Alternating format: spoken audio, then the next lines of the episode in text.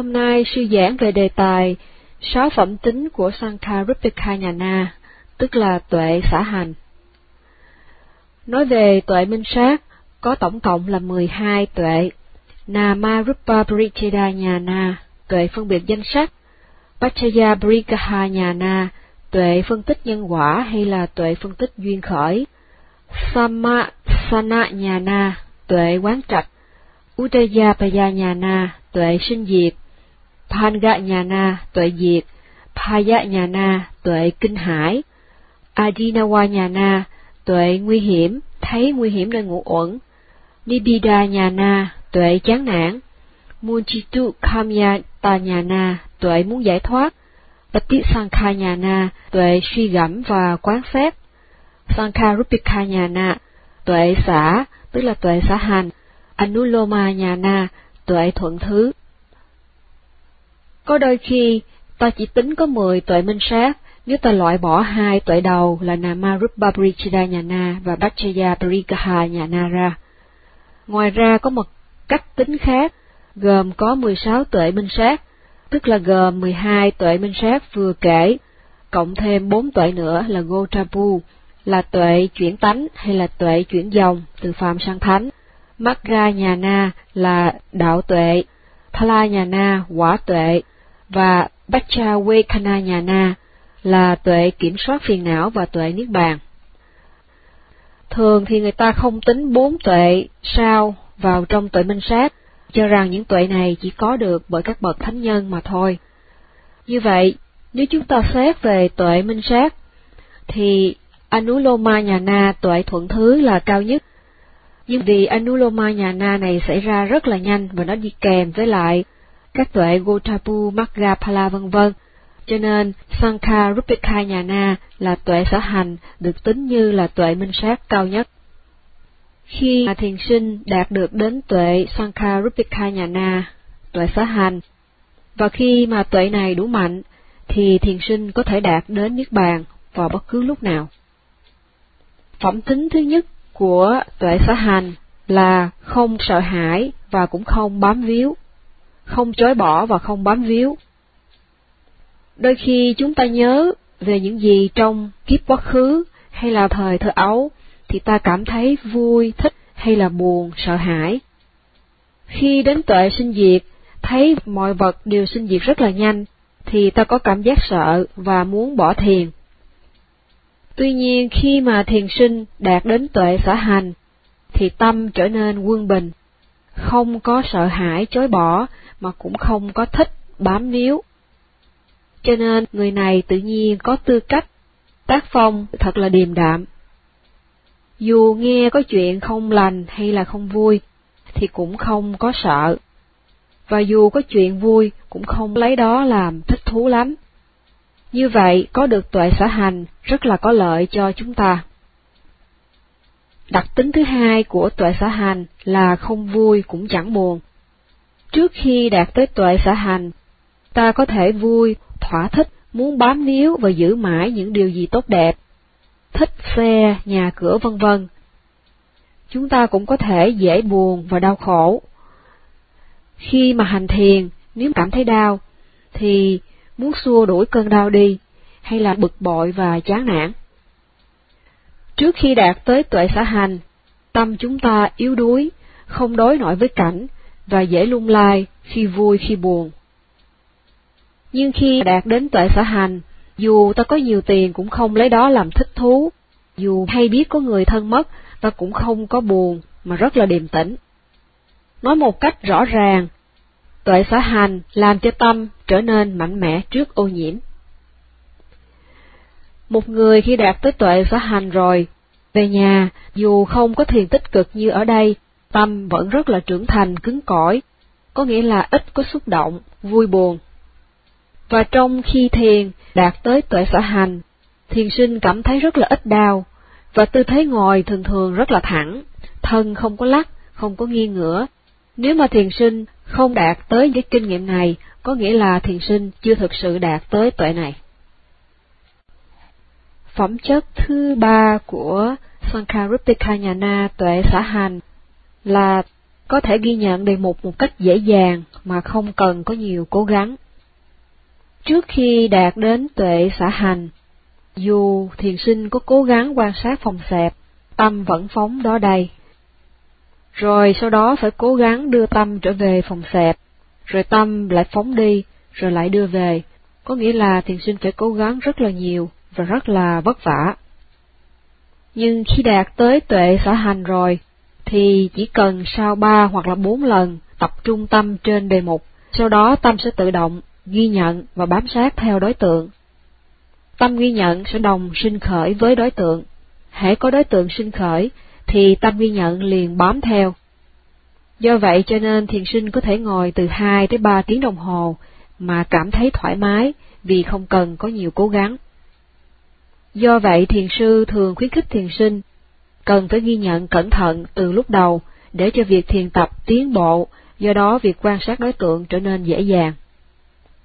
Và phẩm chất thứ tư của Sankarupika Nhana tuệ xã hành là tâm ít vọng động, tâm ghi nhận bám sát trên đối tượng. Thực ra, đặc tính thứ tư của Sankarupika Nhana là tâm ghi nhận bám sát trên đối tượng mà thôi, nhưng mà sư đã thêm vào câu là tâm ít vọng động. Bởi vì khi mà đạt tới tuệ này, nếu thiền sinh không thực sự chú tâm vào đối tượng, thì đôi khi sẽ có phóng tâm.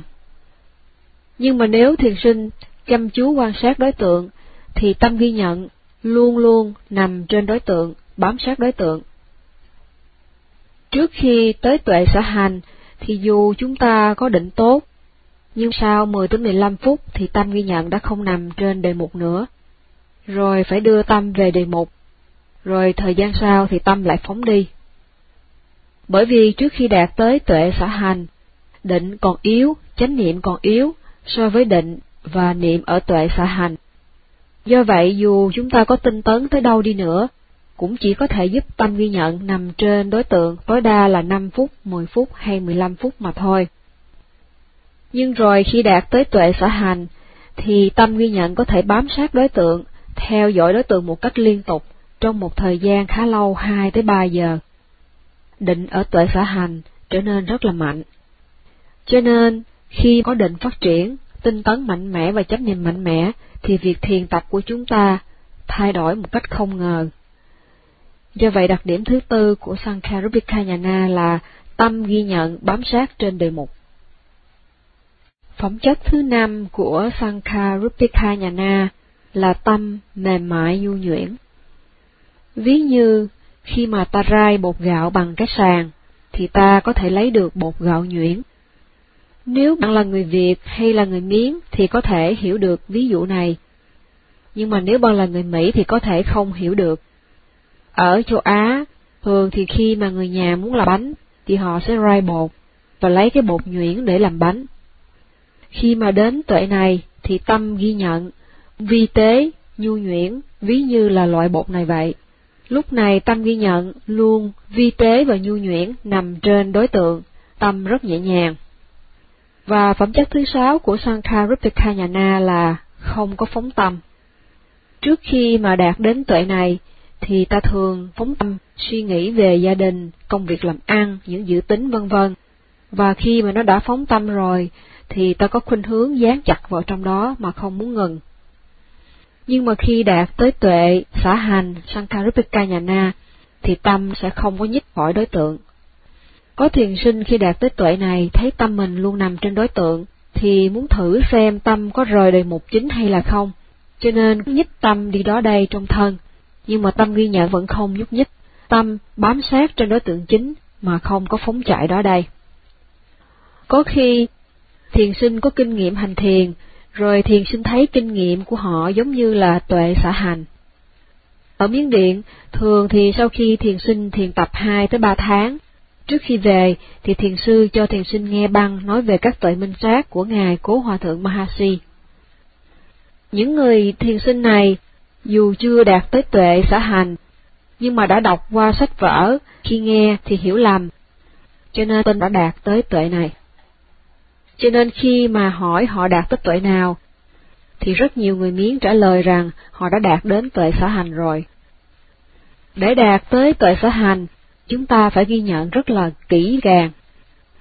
Là con người bản tính của chúng ta là thích thì bám níu vào đối tượng, còn không thích thì trở nên sợ và chán. Trong khi hành thiền, nếu chúng ta không chịu ghi nhận kỹ trong từng sát na, thì khi ta thích, khi ta không thích, như vậy làm cho tâm ghi nhận không theo sát đối tượng, mà nó yếu đuối. Và khi tâm ghi nhận yếu, thì việc thiền tập của chúng ta trì hoãn, mất nhiều thời gian. Do vậy, thiền sư nhắc nhở chúng ta, hãy ghi nhận kỹ mọi thứ, thì thiền tập mới phát triển. Ghi nhận mọi thứ trong thiền tập, trong từng sát na, từng giờ, từng ngày, thì việc thiền tập của chúng ta sẽ phát triển trong từng sát na, trong từng giờ, trong từng ngày. Sư nói rằng kinh nghiệm an lạc hiện chúng ta có được rất là nhỏ nhoi. Nếu chúng ta cứ bám vào trong đó, không buông, thì không thể đi xa. Hãy bỏ cái lợi nhỏ đi để có được cái lợi lớn hơn. Quan sát kỹ, liên tục, thì sẽ có được nhiều kinh nghiệm mới hơn trong pháp hành. Sư lấy ví dụ của một người leo núi. Khi leo núi, chúng ta phải leo thật là cẩn thận, và leo liên tục hai ba giờ, năm giờ hay một ngày. Nhưng mà khi đến đỉnh núi rồi thì ta cảm thấy rất là thoải mái, rất là nhẹ nhàng. Cho nên trước khi đạt tới tuệ xã hành, chúng ta phải cố gắng quan sát đối tượng thật xích sao, cặn kẽ. Chỉ khi nào mà chúng ta quan sát đối tượng một cách thật là cặn kẽ, xích sao, cẩn thận, thì chúng ta mới có thể đạt tới tuệ xã hành. Khi hành thiền, lúc định và niệm phát triển mạnh, chúng ta có thể quan sát thấy được phóng tâm, suy nghĩ, bắt được phóng tâm, và sớm bắt được phóng tâm. Khi mà việc thiền tập phát triển thì ta sẽ bắt được phóng tâm. Thường thì thiền sinh chậm trong pháp hành, bởi vì không biết là mình có phóng tâm hay là không. Đôi khi biết mình có phóng tâm rồi, cũng không bắt được. Sư thường cho ví dụ, khi mà chúng ta đi tới phòng ăn, nếu trên đường đi đến phòng ăn mà chúng ta quên ghi nhận vài lần phải trái thì không sao, nhưng mà nếu chúng ta không ghi nhận phải trái đến 20 lần, 25 lần hay 30 lần, thì quá nhiều. Trên đường đi đến phòng ăn, mà chúng ta quên ghi nhận nhiều như vậy, thì điều đó có nghĩa là cả ngày chúng ta thường sống không có chánh niệm.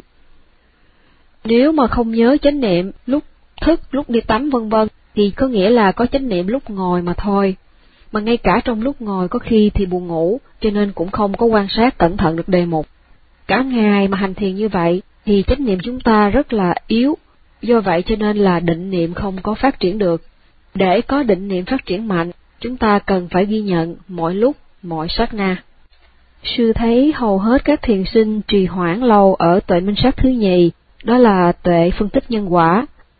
Ngài Mahasi và trong sách cũng có nói rằng, những thiền sinh đến tuệ này thì bỏ quá nhiều thời gian để suy luận, vì họ tin vào nhân quả làm điều tốt thì gặt quả tốt và làm điều xấu thì gặt quả xấu.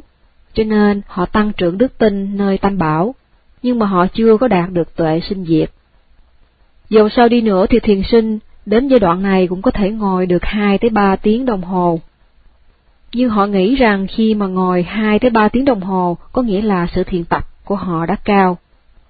Cho nên khi mà thiền sư nhắc họ quan sát phòng xẹp, thì họ trả lời rằng họ đã có thể ngồi được hai ba tiếng đồng hồ rồi. Ngồi lâu hai ba giờ thực sự không quan trọng, mà quan sát được đề mục mới là điều quan trọng. Nếu mà chúng ta bỏ thời giờ ngồi quán tưởng về giáo pháp nhân quả mà không tiếp tục hành thiền được, thì việc hành thiền sẽ trở nên chậm, trì hoãn. Khi mà ngồi suy luận như vậy, thì tâm ghi nhận, phải ghi nhận tâm suy luận. Như vậy rất là khó phân biệt khi nào là tâm ghi nhận, khi nào là tâm suy luận. Dĩ nhiên là khi mà đạt tới tuệ này rồi, thì những người này thường thích đến thiền viện hơn, và tin vào tam bảo hơn.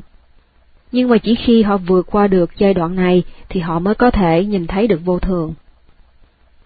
Và khi vượt qua được giai đoạn này thì sự thiền tập của họ sẽ trở nên dễ dàng. Nhưng vấn đề là thiền sinh thường bám vào kinh nghiệm này và thỏa thích ở đây cho nên không có tiến bộ. Có thiền sinh hành thiền tới 20 năm vẫn không tiến bộ là vì như vậy. Có khi thiền sư rất là cố gắng thay đổi họ, nhưng họ lại tin là sự thiền tập của họ đã đã cao rồi, cho nên họ không chịu buông và họ không có nghe theo sự hướng dẫn. Nếu thực sự nghe theo lời hướng dẫn, thì họ sẽ có nhiều kinh nghiệm cao hơn và tốt đẹp hơn. Như vậy tuệ xã hạnh tuệ xã hành là tuệ cao nhất sau Anuloma tuệ thuận thứ. Và khi mà đạt tới tuệ xã hành rồi, thì thiền sinh không cần phải trình pháp, mà vẫn có thể tiến bộ trong việc thiền tập hàng ngày, bởi vì tâm ghi nhận của họ lúc này rất là mạnh. Dù họ chỉ cần chánh niệm trong hoạt động hàng ngày thôi, họ vẫn có thể tiến bộ. Lý do mà thiền sinh cần trình pháp là vì đôi khi thiền sinh gặp khó khăn mà không biết làm sao vượt qua, cho nên thiền sinh cần sự giúp đỡ. Và sư đặt câu hỏi là, thiền sinh phải cần bao nhiêu thời giờ để đạt được tuệ xã hành? Và câu trả lời là trung bình là hai tháng, nhưng mà theo Ngài Cố Hòa Thượng Thiền sư Mahasi thì chỉ cần có một tháng thôi. Và dĩ nhiên là Ngài có trí tuệ hơn người. Nhưng mà sư nói rằng sư chưa bao giờ thấy có ai đạt tới tuệ xã hành trong thời gian hai tháng cả. Bởi vì mọi người có những khó khăn khác nhau. Có người thì bị đau nhưng mà không vượt qua được. Có người thì có phóng tâm nhiều. Có người thì bị sợ hãi. Có người thì có trí tuệ nhưng mà không có nhiều thời gian để tu tập. Sư nói rằng chúng ta phải tin rằng khi mà chánh niệm và, và quan sát cẩn thận, thì dù có chuyện gì xảy ra chúng ta cũng không có sợ, không bám níu, thì chúng ta chỉ cần có hai tháng là có thể đạt tới tuệ xã hành. Hai tháng là quá đủ, nhưng mà điều cần thiết là phải có chánh niệm liên tục từ lúc thức dậy. Nếu mà có chánh niệm thật là cẩn thận từ lúc thức dậy, thì việc thiền tập sẽ tiến bộ. Và khi mà chúng ta chánh niệm cẩn thận, nếu có lúc mà quên ghi nhận, thì phải lập tức biết ngay. Sư nói rằng, có một vài thiền sinh ở đây có sự thiền tập vững vàng, cho nên là chỉ cần một tháng hoặc là hai tuần hoặc là một tuần là có thể đạt được tuệ xã hành này. Nhưng nhớ là khi gặp đau, gặp khó khăn, vân vân thì phải quan sát thật sự cẩn thận. Và đối với các thiền sinh khi mà trở về nhà, thì sư hy vọng rằng lần sau trở lại TMC, thiền sinh sẽ đạt được tuệ xã hành này. Hãy tin rằng mọi đối tượng mà chúng ta thấy đều là kinh nghiệm thiền tập hết, cho nên không có nên sợ gì mà hãy quan sát cẩn thận mọi đối tượng. Khi đó thiền sinh chắc chắn sẽ đạt tới tuệ xã hành này. Và sư chấm dứt bài pháp thoại hôm nay ở đây.